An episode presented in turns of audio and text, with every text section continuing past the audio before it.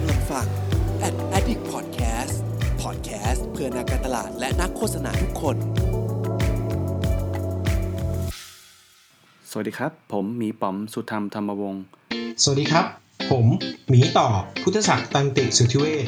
คุณกำลังฟังหมีเรื่องมาเล่า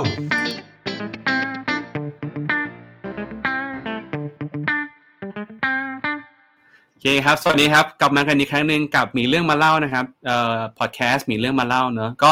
เราจะมีเนื้อหาที่พูดถึงเรื่องของ US แล้วก็ Data นะครับ กับพี่ต่ออีกคนนึงนะเป็นมี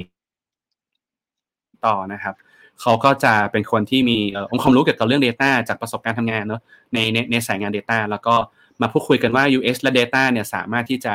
ร่วมมือกันทำงานกันยังไงได้บ้าง เพื่อทำให้ Product นั้นดีขึ้นได้บ้าง ซึ่งจากประสบการณ์ทั้งสองคนก็เราเราเราก็มีความเกี่ยวข้องกันหลายอย่าง ไม่ว่าจะทำงานที่เดียวกันมาก่อน แล้วก็เราเคยทำงานเกี่ยวกับเอ่อในฝั่ง Product Development ร่วมกันเอ่อคนคนหนึ่งที่มีความเอ่อสำคัญมากๆ ในการขับเคลื่อนให้ Product มันเกิดขึ้นได้ เนี่ยนะมาชวนคุยกันนะครับ ก็วันนี้เราขอยินดีต้อนรับน้องแอนนะครับ เย้น้องแอนเป็นใครเดี๋ยวให้น้องแอนแนะนำตัวแล้วกันนะครับค่ะแอน แอนนะคะ ก็ตอนนี้ทำงานอยู่ Thoughtworks ค่ะ อืม เป็น dev ค่ะ เป็น full อ๋อ stack dev ค่ะ ใช่อ๋อเป็น full ถ้า stack ถ้า dev แบบงานหลักนะ อืม แต่ถ้าอืมจริง ๆ แล้วก็เออยินดีนะที่ที่จะทำงานใน field อื่นที่ใกล้เคียง อย่างเช่นแบบ UX BA QA อะไรเงี้ยค่ะ ก็พยายามจะแบบว่า broad ให้ให้ได้ เอ่อเพื่อที่จะได้เป็นเดฟที่ดีขึ้นด้วยอะไรอย่างเงี้ย ก็เพื่อที่จะได้เข้าใจการทำงานต่างๆ เพราะมันก็ไม่ใช่แค่เดฟที่ที่จะสามารถสร้างซอฟต์แวร์ที่มันทำงานได้ดีแล้วถูกใจลูกค้าอะไรเงี้ยค่ะ โอ้โหสวยมากเลย เหมือนตอบคำถามนักภาษาไทยเลยทีเดียวนี่จริงจริงจริงผมเห็นด้วยนะ ถ้าเกิดเราเราเราสามารถช่วยอืมเอ่อขับเคลื่อน product ให้ ให้ให้ให้ทำอะไรได้ด้วยความสามารถเราก็เป็นประโยชน์ ที่ดีเนอะนะครับ ทีนี้ก่อนก่อนที่เราจะไปเข้าเนื้อหาแบบลึกๆมากขึ้นนะอยากรู้จักกับแอนมากขึ้นนะครับ ช่วยเล่าให้ฟังหน่อยว่าก่อนหน้าที่จะมาอยู่ Thoughtworks ก่อนที่เอ่อจะมาเป็น dev หรือว่าเรียนเรียนอะไรมาบ้างอะไรเงี้ยเผื่อแบบมีมีใครที่ฟังอยู่แล้วรู้สึกว่าเฮ้ยฉันเป็นเหมือนพี่แอนตอนนี้เลยอะไรเงี้ยฉันจะได้แบบโตขึ้นเป็นเหมือนพี่แอนหรือเปล่านะอะไรเงี้ยจะได้ relate กับผู้ฟังด้วยนะก็ลองเล่าให้ฟังหน่อยครับว่าก่อนหน้านี้กับเรียนอะไรมาบ้างทำอะไรมาบ้างครับ อืม จริง ๆ ก็เป็นเรื่องที่ไม่ค่อยได้เล่าให้ใครฟังเหมือนกันนะ จริง ๆ แล้วอะโอ้ปอตรีเนี่ยปอตรีคือก็เรียน computer science เนี่ยค่ะ แต่ว่า major อะเป็น เอ่อทำอืมเขาเรียกว่าอะไรอะ mathematics equation อืมให้ให้ให้ tools พวก modeling อะค่ะ พวกปั้นโมเดล พวกมายา พวกอะไรต่างๆ เพื่อทำให้แบบ ใช่จริง ๆ แล้วมันเป็นเมเจอร์เกี่ยวกับอืมคอมพิวเตอร์กราฟิก อืมอ่าฮะแต่จริงๆอ่าแล้ฮะวคือเป็นเป็นแมทเนี่ยแหละ อืม ใช่เฮ้ยแต่แล้วอืมอืมอืมอืมครับอ๋อไม่ได้จะเลยบอกอะพี่อันผนี้มอันนี้ อันนี้เจ๋งมากเลยเพราะว่าเมื่อตอนปี ใช่ไหมไม่เคยบอก เออ คือจะบอกว่าเมื่อสองปีที่แล้วครับ พี่พี่มีโอกาสได้ไปเอ่อวิวิสิตเทคคอมพานีที่ที่ซานฟรานครับ แล้วก็ ไปที่พิกซ่าด้วย มีเอ่อเราโอ้เราได้พูดคุย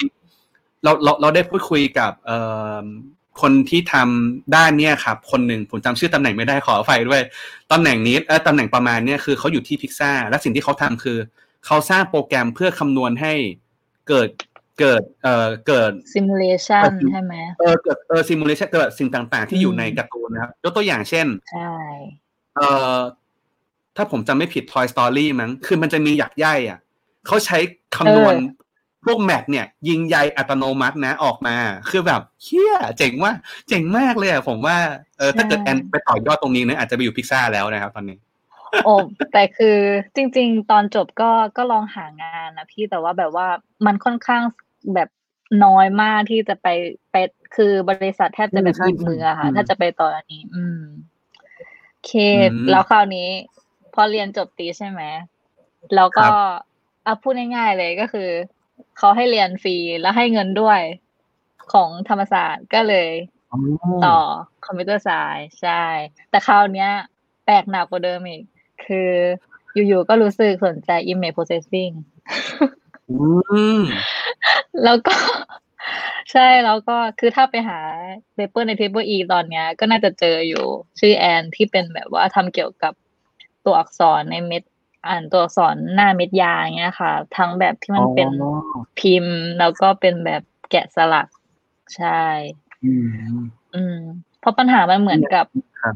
ตอนตอนที่แอนทำอะ มันเขา co กับอาจารย์ที่เภสัชแล้วคือแอนเพิ่งรู้เหมือนกันว่ายา มันไม่ได้มี standard อะไรเลยพี่ คือพี่จะทำยาพารารูปหัวใจสีชมพู แล้วเขียนคำว่า x x ก็ได้อะไรอย่างเงี้ยค่ะ เพราะแล้วคือเพราะฉะนั้นเนี่ยเภสัชอะ ก็จะเป็นหน้าที่ของเขาที่แบบต้องมานั่งจำว่าไอ้หน้าตายาอย่างเงี้ยคืออะไร แล้วส่วนใหญ่คือ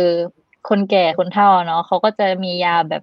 ตามซองพลาสติกแล้วคือคอนเทนเนอร์มันหายไปแล้วอะไรอย่างเงี้ยเออเอออัอันนี้ก็จะมาช่วยตอบโจทย์ตรงนี้ อืม อืมใช่ไม่งั้นป่านเราเราจะได้เห็นอืมแอนขายยาไปแล้วนะครับยาอะไรพี่ ยาพารายาพารายาหรือแป้ง โอเคอืมใช่อ่าครับแต่ต่อคราวเนี้ยอืมอืมอืม ก็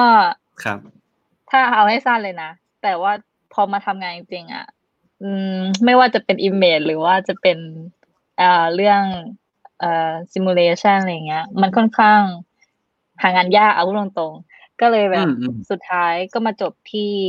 สายconsult แล้วก็ทำ software engineerอืม อืมคใชรับ่ก็อืมก็ก็มาถึงตรงตรงปัจจุบันนี้เนอะว่าเราว่าเราทำงานที่ Thoughtworks เนอะเป็น developer เป็น engineer เนอะประมาณนี้นะครับ ใช่ค่ะนั่นเองอ๋อโอเค แล้วเออเล่าให้ฟังหน่อยเผื่อเผื่อเผื่อคนฟังอยู่นะอาจจะเป็น อาจจะเป็น Data ก็ได้นะ หรืออาจจะเป็น Business ก็ได้ หรือว่าอาจจะไม่ได้เป็น Developer ก็ได้ ลองเล่าให้ฟังสั้นๆหน่อยก็ได้ครับ ว่า journey ของการทำงาน Developer เนี่ยมันมันเป็นยังไงบ้าง มันมี Phasing เป็นยังไงไหมอย่างเช่นแบบ UX อาจจะมีแบบเอ่อลง part Research ไปทำ Discovery อะไรอย่างเงี้ยของ Developer มี part อะไรยังไงบ้าง ลองเล่าให้ฟังหน่อยครับ ลองแชร์ให้ฟังหน่อย อืม คือสุดยอดเลยถ้าเป็น dev อ๋อยัยังงยัง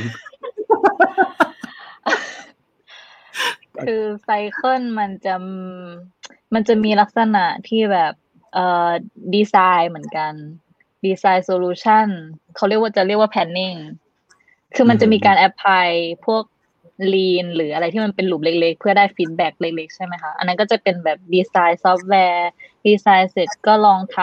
ำผ่าแล้วก็เซตผ่า to production release อะไรอย่างเงี้ยค่ะ อืม จะเป็นอืมแนวนั้น เอ่อ ประมาณเนี้ย แต่ส่วนใหญ่ ก็จะต้องทำงานร่วมกับดีไซเนอร์กับ BA อยู่ดีอะในการจะ release หรือจะอยากได้ feedback อะไรอะไรอย่างเงี้ยค่ะอืมอืม คือมันจะไม่ค่อย มันจะไม่ค่อย verify เท่างานแบบฝั่ง UX อะเอาพูดตรงๆ เพราะว่ามันอืมค่อนข้างที่จะเป็นแบบ เอ่อ solution มันค่อนข้างที่จะตรงไปตรงมา อืม คืออย่างเช่นว่า เอ่อ ถ้าอยากได้งานที่มันสเกลได้ โอเค ก็ต้องไปทางด้านคลาวอะไรอย่างเงี้ยพี่ ถ้าอยากได้ security จ๋าๆ compliance นู่นนี่นั่น รัฐบาลก็ต้องแบบไปตั้งเครื่องแยกอะไรอย่างเงี้ย คือมันไม่ค่อยมีแบบทางที่ เอ่อต้องมา verify อะไรมาก หรือแบบ get อืม feedback คือมันค่อนข้างที่จะมีฟีเจอร์ หรือ requirement ที่ที่ถูก verify มาแล้วจากจากฝั่งแบบ UX อะไรอย่างเงี้ยค่ะ เพราะฉะนั้นทางด้านเราเนี่ยจะเป็นในลักษณะที่ว่า โอเค คุณมี requirement อะไรบ้าง และตอนเนี้ย ถ้าถ้าดูเทคที่มีในปัจจุบันเนี่ย solution เนี่ย อะไรที่มันฟิตอืม แล้วก็ลองทำดูประมาณนี้มากกว่าอืมใช่ เพราะฉะนั้นเนี่ยแอนสำหรับแอนเนี่ย UX เนี่ย มันเป็นอะไรที่แบบมีความไม่มีความแบบเขาเรียกว่าอะไรอะต้องไปสอหาคำตอบมากกว่า อย่างนี้ดีกว่า อืมใช่เออครับ อันนี้แอนมีแฟนคลับเยอะมากนะ ผมเห็น comment นี้ FC FC ครับเยอะมาก เพื่อนกันทั้งนั้นเลยค่ะ โอ้ FC มาเต็มเลยสุดยอขอบคุณมากทุกคน ขอบคุณมาก ทีนี้อาจอาจอาจจะเป็นคำถามเอ่อสดๆสักอันหนึ่งนอกเหนือสคริปต์เนอะอยากรู้ได้อย่างหนึ่งว่าได้จากจากประสบการณ์แอนนั้นเนี่ยคิดว่างาน developer เนี่ยมันเป็นงานที่ที่ชาเลนจ์ยังไงบ้างเผื่อเผื่อคนที่ฟังอยู่นะไม่ว่าจะเป็น UX หรือว่าเป็น Data หรือว่าเป็น Business เนี่ยเขาเขาฟังอยู่เนี่ยเขาอาจจะยังไม่เข้าใจเดฟได้มากพอว่า เอ๊ะเราให้เขาทำนู่นทำนี่เนี่ย มันก็น่ามันมันก็ดูเหมือนง่ายเนอะอะไรอย่างเงี้ยมีมีเอ่อผมอยากให้แอนเป็นเหมือนตัวแทนหมู่บ้านของ developer ช่วยบอกหน่อยว่า ว่าเฮ้ยเออ US อะมันมีเออโทษทีครับ developer เนี่ยมันมี challenge แบบนั้นแบบนี้นะอาจอาจจะลองเป็นตัวแทนหมู่บ้านของ developer ให้หน่อยว่ามีอะไรบ้างที่มันเป็น challenge ในฝั่ง dev ครับ อืม น่าจะเป็นเรื่องการที่ เรามีเขาเรียกว่าอะไรอะเทคโนโลยีที่ฟิตในวันเนี้ย requirement เดิมในพวกเนี้ย มันอาจจะไม่ใช่คำตอบเดิมก็ได้ เพราะฉะนั้นเนี่ย สิ่งที่ challenge ที่แอนนึกได้นะจะมีอยู่สองอย่างหลัก ก็คือเรื่องทำยังไงให้ ทุกอย่างไม่เป็นตะปู คือเหมือนกับว่า อืม สมมติว่าเราเป็นยังไงครับตะปูคือเหมือนกับพี่เคยได้ยินเรื่องนี้ไหมว่า เอ่อพอเรารู้จากคอร์แล้วเนี่ยเวลาไม่ว่าเราจะทำอะไรอะ เราก็จะใช้คอน apply กับทุกปัญหาอะไรเงี้ยค่ะ อันเนี้ยก็เป็นปัญหาเป็นสิ่งหนึ่งที่เรามักจะประสบก็คือเราจะ solution น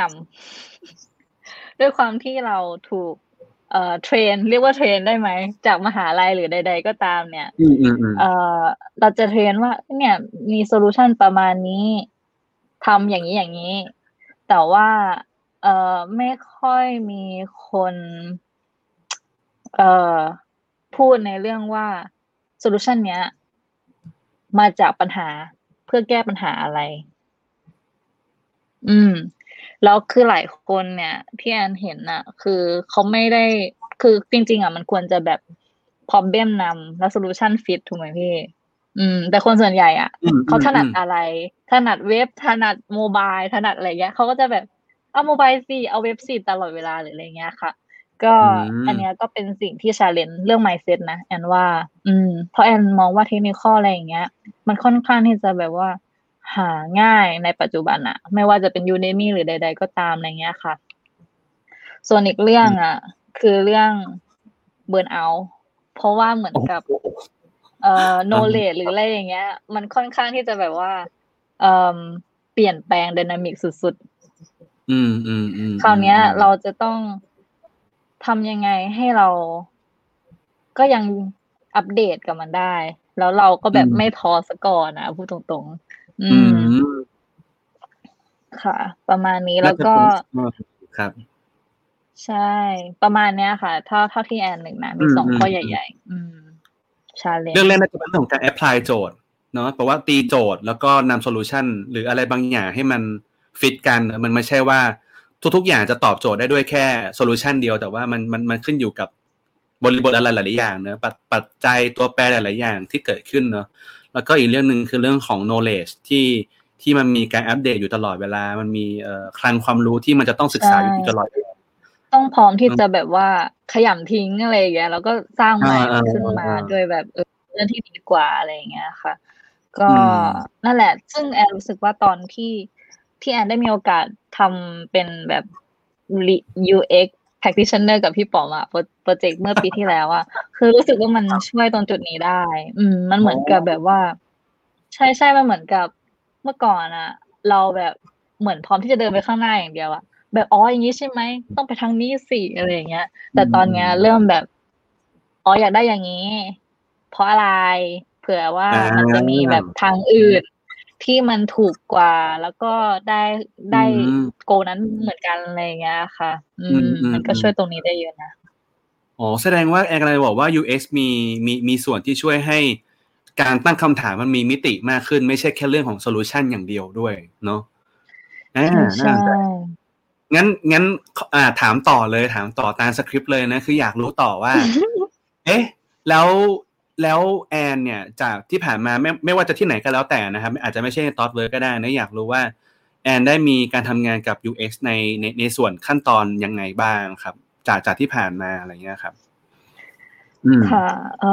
มจริง ๆแล้วอะเอ่อตั้งแต่ต้องบอกว่าก่อนหน้าที่แอนจะมาอยู่ Thoughtworks แอนอยู่ ODDS มาก่อน แล้วคืออืมันจริง ๆ ก็เป็นความตั้งใจด้วยแหละ ว่า จะมาทางจะมาสาย consult อืมใช่เพราะว่ามันเหมือนกับมันสาย consult เนี่ย ประโยชน์ที่เราจะได้อีกอย่างหนึ่งอะคือเราจะเราสนใจอะไร เราสามารถลองสวมหมวกตรงนั้นได้ โดยที่แบบว่า อะไปเลย on the job training ไปเลยจ้า อย่างเงี้ยค่ะ ก็ตอนที่อยู่ที่ ODDS อะอืมมันจะมันจะต่างกับตอนที่อยู่ที่ตอนเวิร์บตอนที่ ODDS เนี่ย คือเหมือนกับ มี designer verify feature มาแล้ว เพราะฉะนั้นเนี่ยเราสิ่งที่ทำก็คือทำ usability testing ที่เอาคนมาแล้วก็แบบว่าอือฮึเรคคอร์ดหน้าจอถามนู่นถามนี่ให้โจทย์ แล้วก็ให้ดูเขาทำยังไงอะไรอย่างเงี้ยเขาช็อกตรงไหนอะไรอย่างเงี้ย แล้วก็ทำดิจิทัล UI ค่ะอืมอืมแต่ถ้าถ้าถ้าส่วนที่ที่โปรเจกต์ที่เราทำกับพี่ป๋อมเนี่ย จะเป็นใน ในส่วนที่แบบ very unknown สุดๆเลย ประมาณว่าลูกค้าบอกว่า ประมาณว่าลูกค้ามีปาฏิหาริย์หลับแล้วตื่นมา ฉันอยากได้อันนี้แหละ แบบประมาณว่าอยากได้ Facebook product แบบ Facebook เลย แล้วเราก็ต้องมาเอ่อ verify ว่า เออทำไมคุณถึงอยากถึง come up เป็น solution ว่า Product แบบ Facebook ล่ะอะไรอย่างเงี้ยค่ะ ตั้งแต่แบบ define version เอ้ ย vision statement เลยใช่ไหมคะแล้วก็ค่อยแบบอืมแตกย่อย feature นู่นนี่นั่น อืมอันเนี้ยจะเป็นแบบต้นน้ำมากกว่า ก็เหมือนกับอืมเป็นคนละตอนที่เอามาประสานกันแล้วแบบเข้าใจ process มากขึ้นเนี่ยอืมอืมอืมอืมเผื่อเผื่อใช่ใครอาจจะอาจอาจจะไม่ค่อยเขาอาจจะจินตนาการไม่ออกนะ คือ phase งานที่ผมกับแอนได้ทำร่วมกันเนี่ย ผมจะเรียกว่า part discovery เนอะมันคือเป็นแบบ part ต้นน้ำมาก ๆ เลยคือเราไปไปไปเข้าใจเอ่อตัว stakeholder เลยว่า ทำไมเขาถึงต้องอยากได้สิ่งนี้ด้วย แล้วมันไปช่วย user ของเขายังไงได้บ้างอืมเออซึ่งซึ่ง user ก็มีหลายหลายระดับอีก เป็นเป็นระดับผู้สร้างเป็นระดับผู้ใช้อีก แล้วระดับผู้สร้างกับผู้ใช้ก็มีหลายประเภทอีกอะไรเงี้ยมันก็เลยเป็นเป็นเหมือนสิ่งที่เราเราว่ายน้ำกันในหลายสระมากแล้วเราก็ไม่รู้ว่าสระไหนมันแบบว่าต้องเชื่อมต่อกันยังไงบ้างอะไรเงี้ยก็ก็เป็นอันนั้นอืมอันนึงที่ challenge สำหรับแอร์เหมือนกันเพราะว่า ผมเองก็แปลกใจเหมือนคือต้องบอกว่าเป็นเป็นเป็น part งานที่สนุกเหมือนกันแล้วแปลกใจเหมือนกันว่าเอ๊ะเออ developer จะมาช่วย part นี้ยังไงได้บ้าง จริง ๆ เราพอจะมี assumption บ้างแต่ว่าเชิงลึกเนี่ยอาจจะเชิงดีเทลมากๆ เราอาจจะยังไม่เคยเห็นเนอะซึ่งซึ่งแอนก็ทำตัวดีเทลเออเขาเรียกว่าอะไรเหมือนเหมือน finding solution เหมือนแบบ POC หนักหน่วงอยู่เหมือนกัน แล้วก็ ช่วยกันหาคำตอบด้วยกันกับทีม UX อะที่ดูดิคือผมเออรู้สึกว่าเฮ้ยเจ๋งมากก็จริง ๆ ชวนแอนมาหลายครั้งแล้วอยากให้มาเล่าเรื่องนี้นะแต่ว่า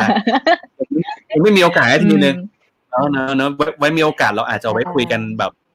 แบบ in person แบบต่อหน้าเป็นแบบโอ้มีติ้งวันเป็นเรื่องอืมราวอะไรก็ดีนะครับเพื่อแบบชวนมาคุยกัน จริง ๆ ตอนแรกแอนก็แบบแต่จริง ๆ มันก็เป็นเขาเรียกว่าอะไรอะจุดหักเหในชีวิตเหมือนกันนะ หมายถึงว่า เพราะมันค่อนข้างแบบ ไกลจากคอมฟอร์ z โซนแบบสุดๆไปเลยใช่ไหมแต่พอรู้สึกอืมว่าแบบ เออมันจะได้ อืมเขาเรียกว่าอะไรอะโตไปอีกขั้นละกัน คือ Dev อะเราก็พอจะรู้ landscape นู่นนี่นั่น นึกภาพออก แต่ว่ามันจะดีกว่า ถ้าเป็น Dev ที่มี mindset UX ด้วยอย่างเงี้ยค่ะ อืมอืมก็เลยแบบมโอเค ลองก็ลองแล้วก็ต้องต้องขอบคุณพี่ป๋อมแล้วก็กุปปี้แล้วก็พี่บาสด้วยที่แบบคอยเป็น mentor men mentor ให้อย่างเงี้ย อืมดีก็ครันับกหน่วงดีใช้ได้ค่ะ ทีนี้พอเราได้ทำงานกับ UX แล้วเนี่ย ถามต่อเลยอยากอืมรู้ว่าในในมุมมองของแอนและประสบการณ์นะตอนนั้นเนี่ย หรือตอนตอนอื่นๆนั่นเองงานอย่างอย่างแบบตอนที่ว่าเออทำกับออนมาก่อนอย่างเงี้ยตอนที่บอกว่าทำ testing อะไรอย่างเงี้ยครับอืมทั้งทั้งประสบการณ์ที่ผ่านมาของแอนเนี่ย คิดว่า challenge ที่ต้องทำงานกับ UX เนี่ยมันมันมีความ challenge อะไรบ้าง มันมีความท้าทาย ยังไงบ้างครับ กับกับคำว่า UX อืม หมายถึงว่าในมุมมองที่เป็นเป็น developer UX ต่อแต่ใช่ไหมพี่เอาหรือว่าเป็น Dev อ๋อเป็น Dev ใช่ไหมใช่คือคืออืมคือตอนเนี้ยผู้ผู้ฟังหลายๆคนเนี่ยอาจจะเป็นอาจจะเป็น Dev ด้วยแล้วและอาจจะเป็น business ด้วย อาจจะเป็น Data ด้วยอะไรเงี้ยเขาอาจจะอยากรู้ว่า เอ๊ะ ถ้าเกิดวันนี้ฉันจะต้องทำงานกับ UX เนี่ยมันมี challenge อะไรบ้างนะ จากประสบการณ์ของที่แอนเคยทำมาอะไรเงี้ยครับ อืม คือ น่าจะเป็นเรื่อง การ manage cycle นะแอนว่า เพราะว่าอืมปกติแล้วอะคือถ้าตามแบบตาม practice ตาม practice เลยนะ คืออืมอืมอืมการทำเทสหรืออะไรอย่างเงี้ย มันควรจะนำหน้าหนึ่ง cycle sprint อย่างน้อยถูกไหมพี่ อืมอืมอืมแต่ว่าเวลาทำงานจริง อะ ส่วนใหญ่จะเจอว่าเออมันมัน พอจะเริ่มทำอะ มันก็เริ่มมีการมันไม่นิ่งอะ อืม ประมาณว่าเพิ่งจะมา discover ทีหลังว่าเฮ้ยต้องเปลี่ยนตรงนู้นตรงนี้อะไรอย่างเงี้ย แต่อันเนี้ยก็พอจะอืมถ้าไม่เน็ตดีๆก็คิดว่าไม่น่าจะเป็นประเด็นอะไร เอ่อแต่ถ้าตอนที่แบบรู้สึกว่าจุดที่รู้สึกว่าเฮ้ยเราไม่เข้าใจจริง ๆ ในในมุมมองจากเป็นเดฟก็น่าจะเป็นเรื่องที่ว่าแบบ เอ่อ ทำไมหน้าจอต้องเป็นแบบนี้ทำไมต้องเป๊ะขนาดนั้นพิกเซลอืมอย่างอย่างอย่างโมบายมันยังโอเค แต่ถ้าเป็นเว็บเนี้ย แบบบางคือยูด้วยความที่ UX บางคนอะเขาเป็น UI ด้วยฉะนั้นเนี่ย ความพิกเซลนิดนิดนึงเนี่ยก็คือเขาแบบไม่ให้ผ่านเลยอะไรอย่างเงี้ยอืมแต่ถ้าเราแบบ แต่ก็อย่างที่บอกว่าพอพอเข้าใจเขาว่าเขาอยากได้อะไร จริง ๆ แล้วเขาไม่ได้อยากให้เรา เป๊ะหน้าจอหรอก แต่อยากให้ user กดได้ง่ายขึ้นหรืออะไรอย่างเงี้ย พี่ก็รู้สึกว่าแบบไอ้จุดเนี้ย มันอืมพอเราเคยผ่านการเข้าใจ mindset เขาด้วยการลงไปทำเป็น UX ต่อแต่อย่างเงี้ยพอกลับมาทำงานรู้สึกว่าชาเลนตัวเนี้ย มันมันน้อยลง มันเหมือนมันคุยกันอืมเข้าใจกันมากขึ้นอะจากที่เมื่อก่อนแบบทำงานก็รู้สึกว่ามันทำไปกลัวไปนะ เพราะเหมือนกับ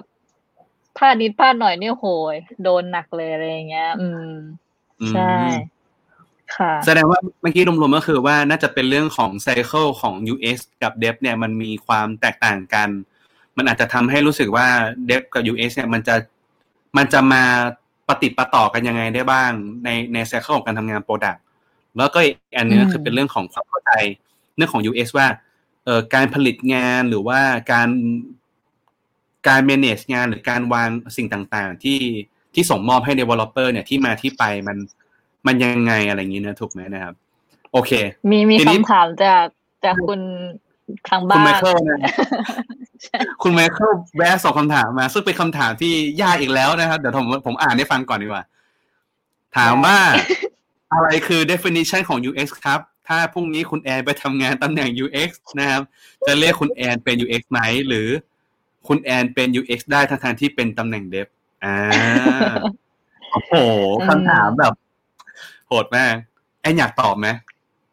ได้นะโอ้แอนลแออนงแอนดูลองไหมตอบดีกว่าอะลองดูลองดู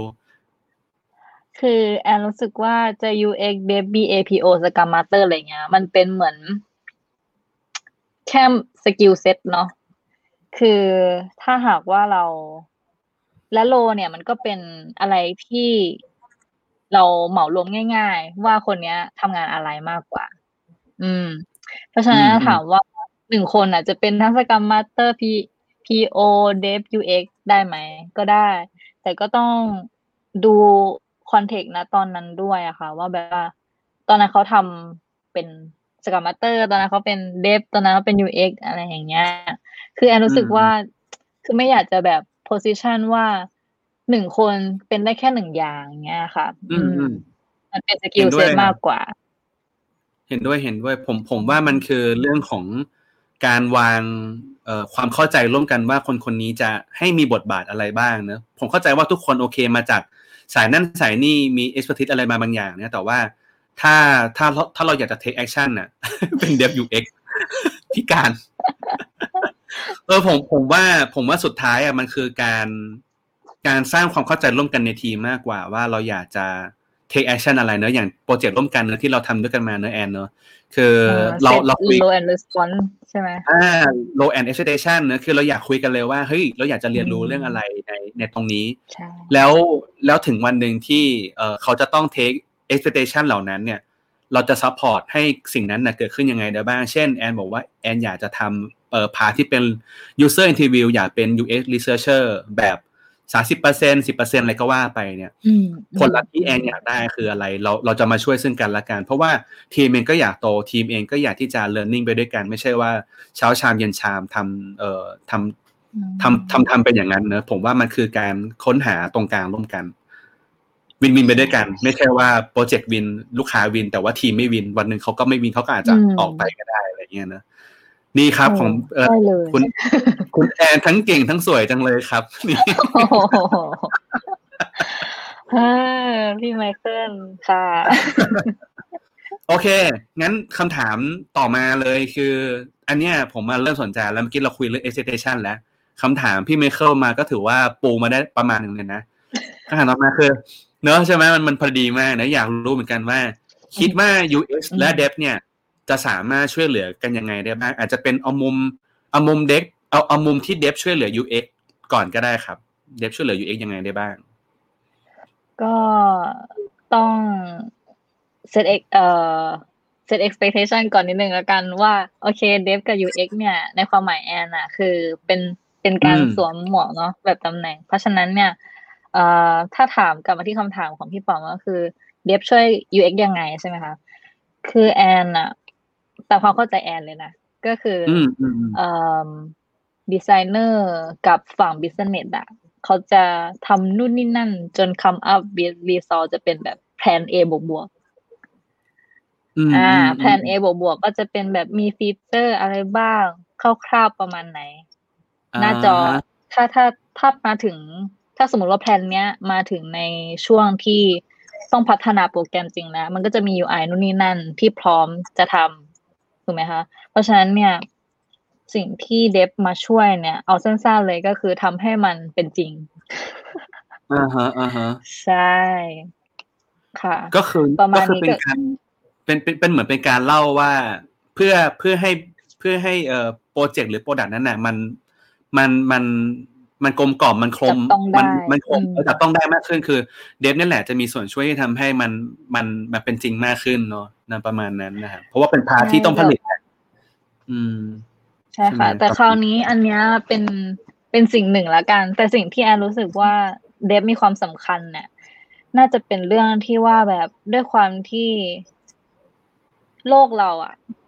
ในสถานการณ์จริงอะมันมีลิมิเ t ชันมากมาย ไม่ว่าจะเป็นอืมแบบเรื่องเวลาหรือเงินทองบัตเจตต่างๆ นานา เพราะฉะนั้นเนี่ยเดฟเนี่ยอีกหน้าที่หนึ่งที่สำคัญเลยอะนอกจากจะทำให้ของเป็นจริงแล้วก็คือ เข้าใจว่าตอนเนี้ย as is as is เป็นยังไง สิ่งที่เราจะไปตรงโน้นเนี่ย มันไกลขนาดไหน ต้องใช้อะไรบ้าง ใช่อืมแล้วก็ช่วย ช่วยทีม ทีมที่ว่าอาจจะรวมทั้ง BA PO อะไรใดก็ตามเนี่ย หั่นของ ว่าแบบถ้าของเป็นอ่าเขาเรียกว่าอะไรอะของที่เล็กที่สุดที่จะให้ value กับลูกค้ากับ stakeholder ให้เขาวินวินกันหมดเนี่ย มันควรจะประมาณเป็นชั้งแบบไหน เพื่อให้เงินนู่นนี่นั่นเรามันยัง manageable อะพี่ มันไม่ให้แบบว่า ทำจนจะเสร็จแล้วเงินหมดหรืออะไรอย่างเงี้ย อืมอืมใช่น่าจะเป็นเรื่องเป็นเหมือนนี้เป็นเหมือนคนที่ช่วย prediction ในฝั่งเทคโนโลยีว่าภาพไกลเป็นยังไง อ่า จะช่วยทำให้อืม business หรือว่า project product เนี่ยมันมันมันภาพมันชัดเจนมากขึ้นว่า ถ้าเราลงทุนวันนี้จะเป็นยังไงวันข้างหน้ามันจะต้อง อ่าฮะอ่าฮะเออเข้าใจเสียตังค์ได้เยอะน้อยขนาดไหนใช่อ่าอ่าแบบว่าเช่นแบบ manage อืม limitation ต่างๆ เราต้องให้ข้อมูลเหมือนเหมือนให้ข้อมูลเสริมกันไปอย่างเงี้ยค่ะ กับทีม อืมอืมอืมเออเอออืมอืมโอ้ดีจังมุมมุมมุมนี้ดีมุมนี้ดีไม่ไม่ไม่ไม่ค่อยได้ยินเหมือนกัน เออ ผมว่ามันเป็นหมวกอืม consult ของแอนนะ ผมว่ามันดีมาก เพราะว่าเป็นหมวกที่เราต้องแนะนำเอ่อลูกค้าได้หรือว่าแนะนำตัว stakeholder ได้ว่า เฮ้ยพี่ทิศทางมันเป็นอย่างนี้นะพี่ tech มันเป็นอย่างนี้ tech vision เนอะส่วนหนึ่งที่เราทำอินเซ t ชันมันจะมีใช่คำว่า tech vision อยู่ถูกต้องนะครับคือตอนนี้พี่เมเคิลชวนชวนลูกเพจคุยเออข้างแชทแล้วนะครับ มีมีการไปถามน้องมุมพิมมาออกเมื่อไหร่เมื่อไหร่มุมพิมออกนะครับโอ้โหกลายเป็นช่องแชทมันมีคนนึงถามครับว่าคุณฟลุกเนื้อถามว่าถ้าเป็นทั้งสองอย่างก็คือเป็น full stack designer ไปเลยใช่ไหมครับ โอ้โห เออแอนแอนคิดว่าไงครับ คิดว่าเป็นไปได้ แต่ว่าถามว่าคุ้มไหมก็จะเป็นอีกประเด็นหนึ่งเพราะเพราะว่าเอาจริง ๆ นะ แอนก็เคยคิดนะว่าเราจริง ๆ พี่ป๋อมมาเคยถามแอนกับกับกุปปี้ว่าว่าจะแบบไปทั้งสองอย่างให้ลึกเลยไหมคือตอนแรกๆที่แอนเข้าไปในทีมอะแต่คราวหลอกเนี้เลยยมากเนี่ยอะสิ่งที่แอนคิดอะ ใช่แรก ๆ เลย แต่สิ่งที่แอนคิดอะคือ มันคุ้มหรือเปล่ากับชีวิตที่มีเวลาประมาณแปดสิบปีอะไรอย่างเงี้ยพี่ เพราะฉะนั้นน่ะเราคือมันเหมือนกับมันเป็นรีซอสสารตั้งต้นที่จะได้ expertise บางอย่างถูกไหมพี่เวลา เอ่อถ้าถ้าคำตอบของตัวเองคือคุ้มได้เลย ก็จะก็ไปเลยอะไรเงี้ย มันแล้วแต่คนมากกว่า อืมอืมถ้าเขาแบบอืมเป็นคนที่เรียนรู้ไวมาก สามารถ expert ได้ทั้งสองทาง นู่นนี่นั่นก็คือได้เลยประมาณนี้ แล้วแต่คนน่ะค่ะ อืมครับ จริง ๆ ปัจจุบันนี้ผมผมได้ยินหลายคนนะว่า ก็คือเป็นทั้งเดฟด้วย แล้วก็ออกแบบ UI ด้วย ผมผมได้ยินอยู่มาช่วงระยะหนึ่งแหละ แต่ว่าถามว่าชื่อตำแหน่งอะไรแต่ผมก็ไม่รู้ว่าตำแหน่งอะไรเหมือนกัน เพราะว่าอย่างเอ่อ Google เองก็จะมีตำแหน่งที่ชื่อว่า US Engineer อะไรเงี้ยเขาก็ทำเอ่อผลิตโคดดิ้งอะไรบางอย่างด้วยเหมือนกัน แล้วก็เอ่อนั่นแหละ คือมันมันมันมันไม่ผมก็ไม่รู้นะว่าจะนิยามชื่อตำแหน่งกัน แต่แต่ละที่ก็คงจะอาจจะนิยามที่มันแตกต่างกันด้วยก็ เพราะฉะนั้นเนี่ยเออคิดว่าอย่างที่แอนบอกคือผมว่า purpose แต่ละคนคงจะแตกต่างกัน มั่นใจใช่ไหมว่าจะทำสิ่งนี้แล้วคุ้มค่า มั่นใจใช่ไหมว่าอยากจะทำมาสองอย่าง ก็แล้วแต่นะ ผมว่าแล้วแต่ stage ด้วยอืมถ้าถึง stage ที่ว่า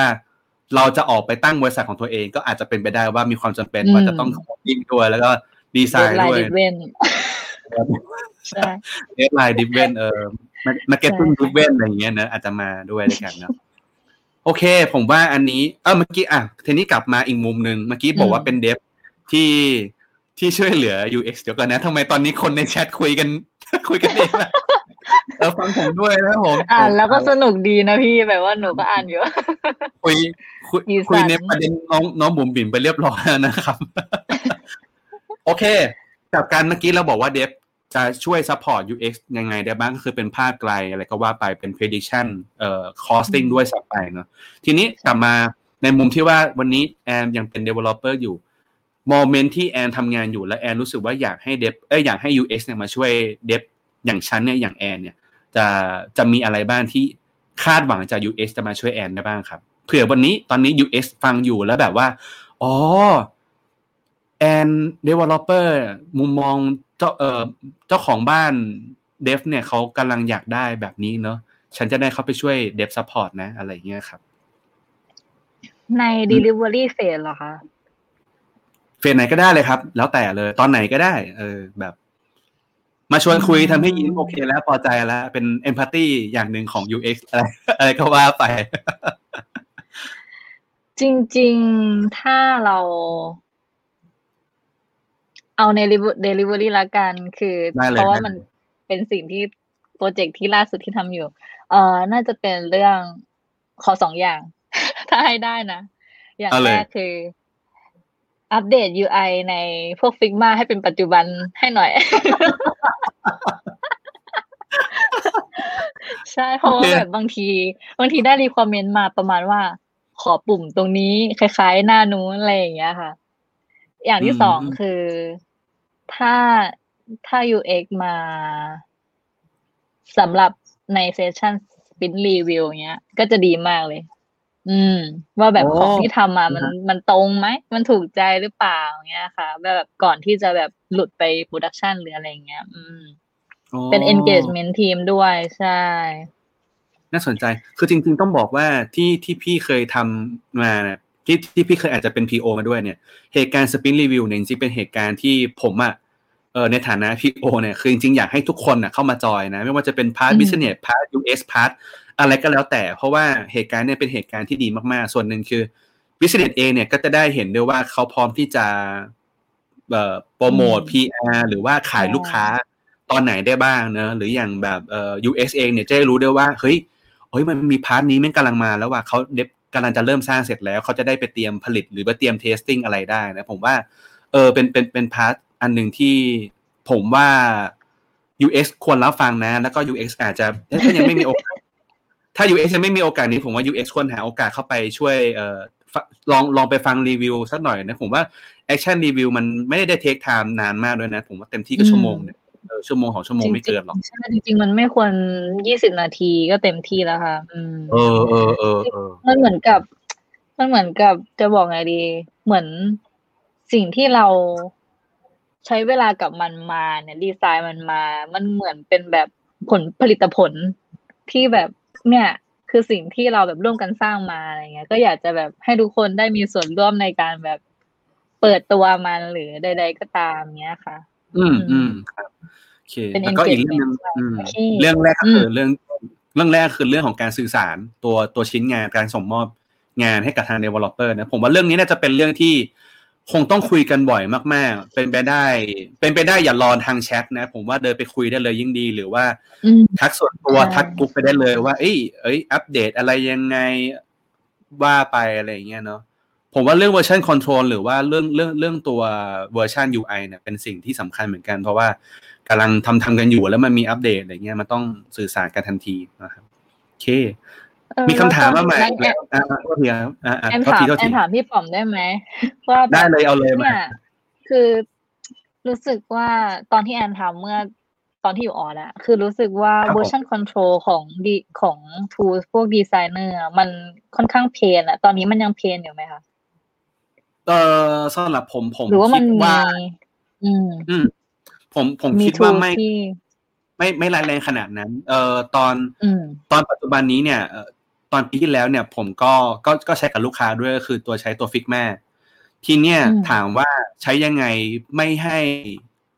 ไม่ให้เกิด gap การทำงานร่วมกัน ผมว่ามันคือการตกลงร่วมกันแหละ เช่นใน Figma เนี่ย มันจะมีเพจนะ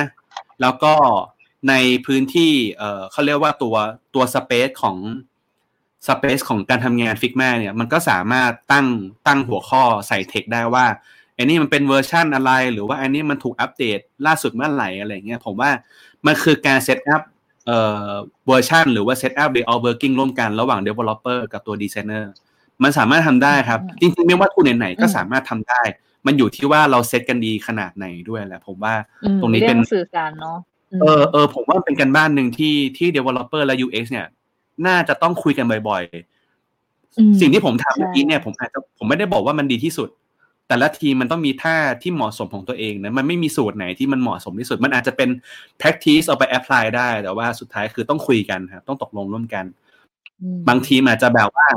อยู่ด้วยกันนี่ physical board ก็จบแล้วนี่ เดินไปคุยก็จบแล้วไม่เห็นจะต้องมาคุยผ่านแอปเลยอะไรเงี้ยตลกแล้วอืมดีไซเนอร์กับ UX นั่งข้างกันต้องมาคุยผ่านแอปหรออะไรเงี้ยผมก็ไม่ผมก็มันมันก็ไม่ใช่เรื่องอะไรเงี้ย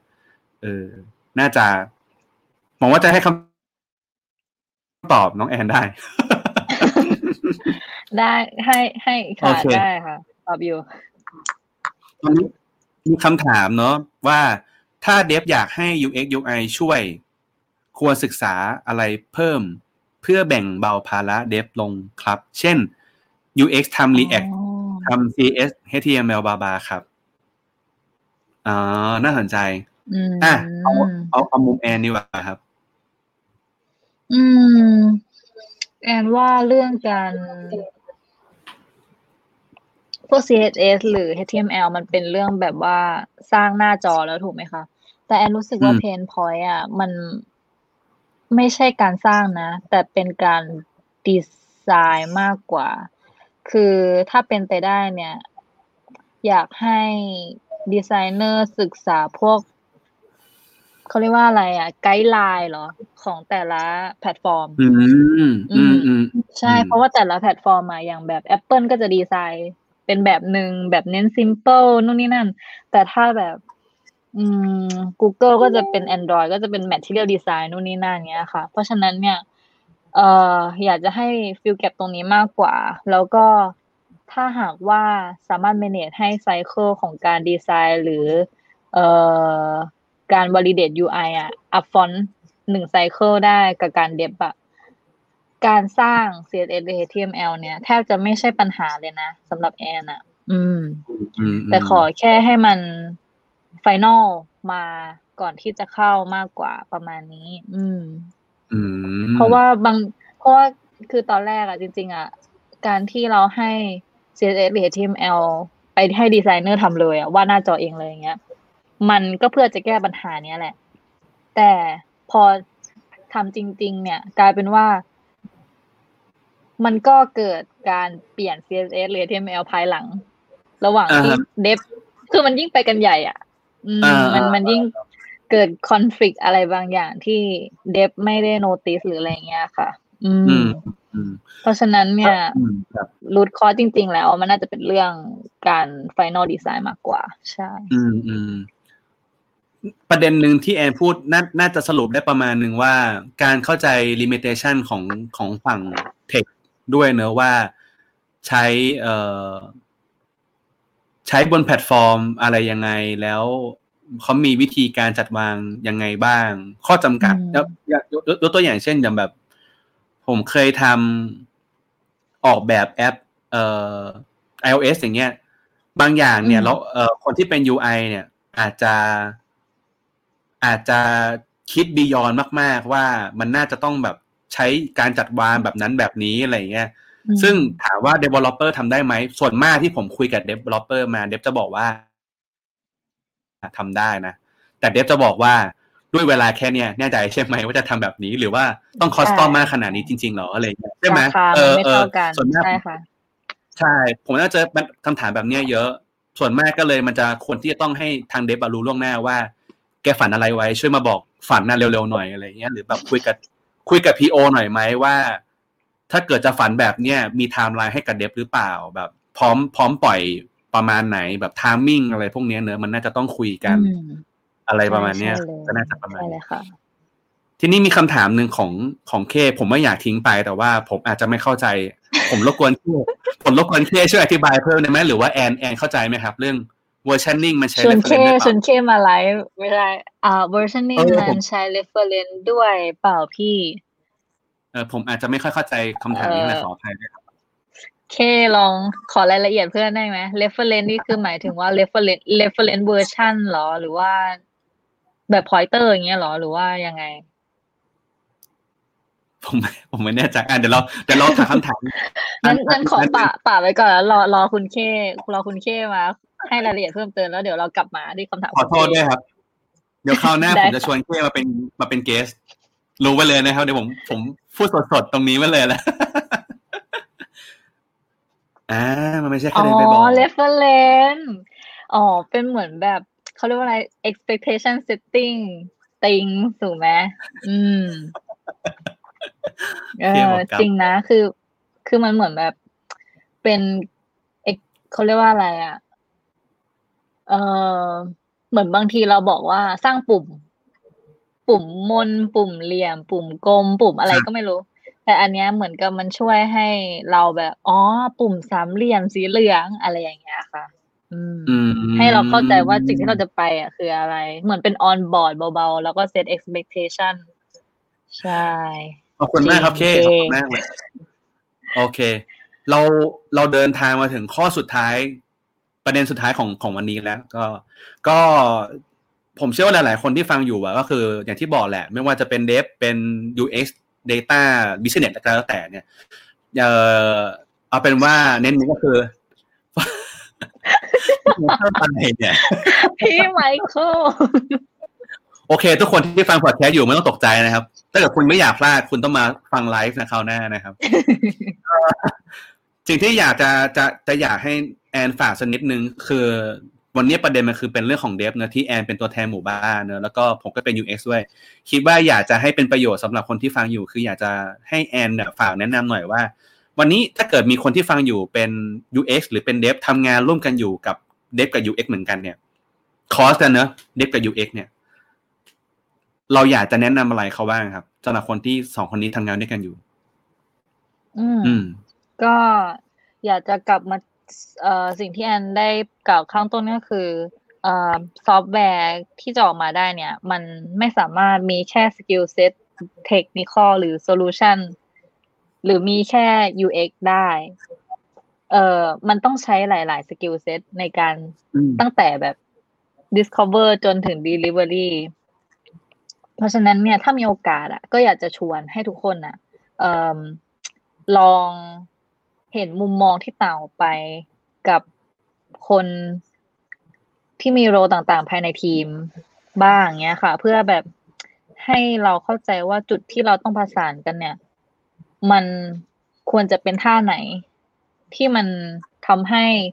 ซอฟต์แวร์เราอะ มัน fill gap ทั้ง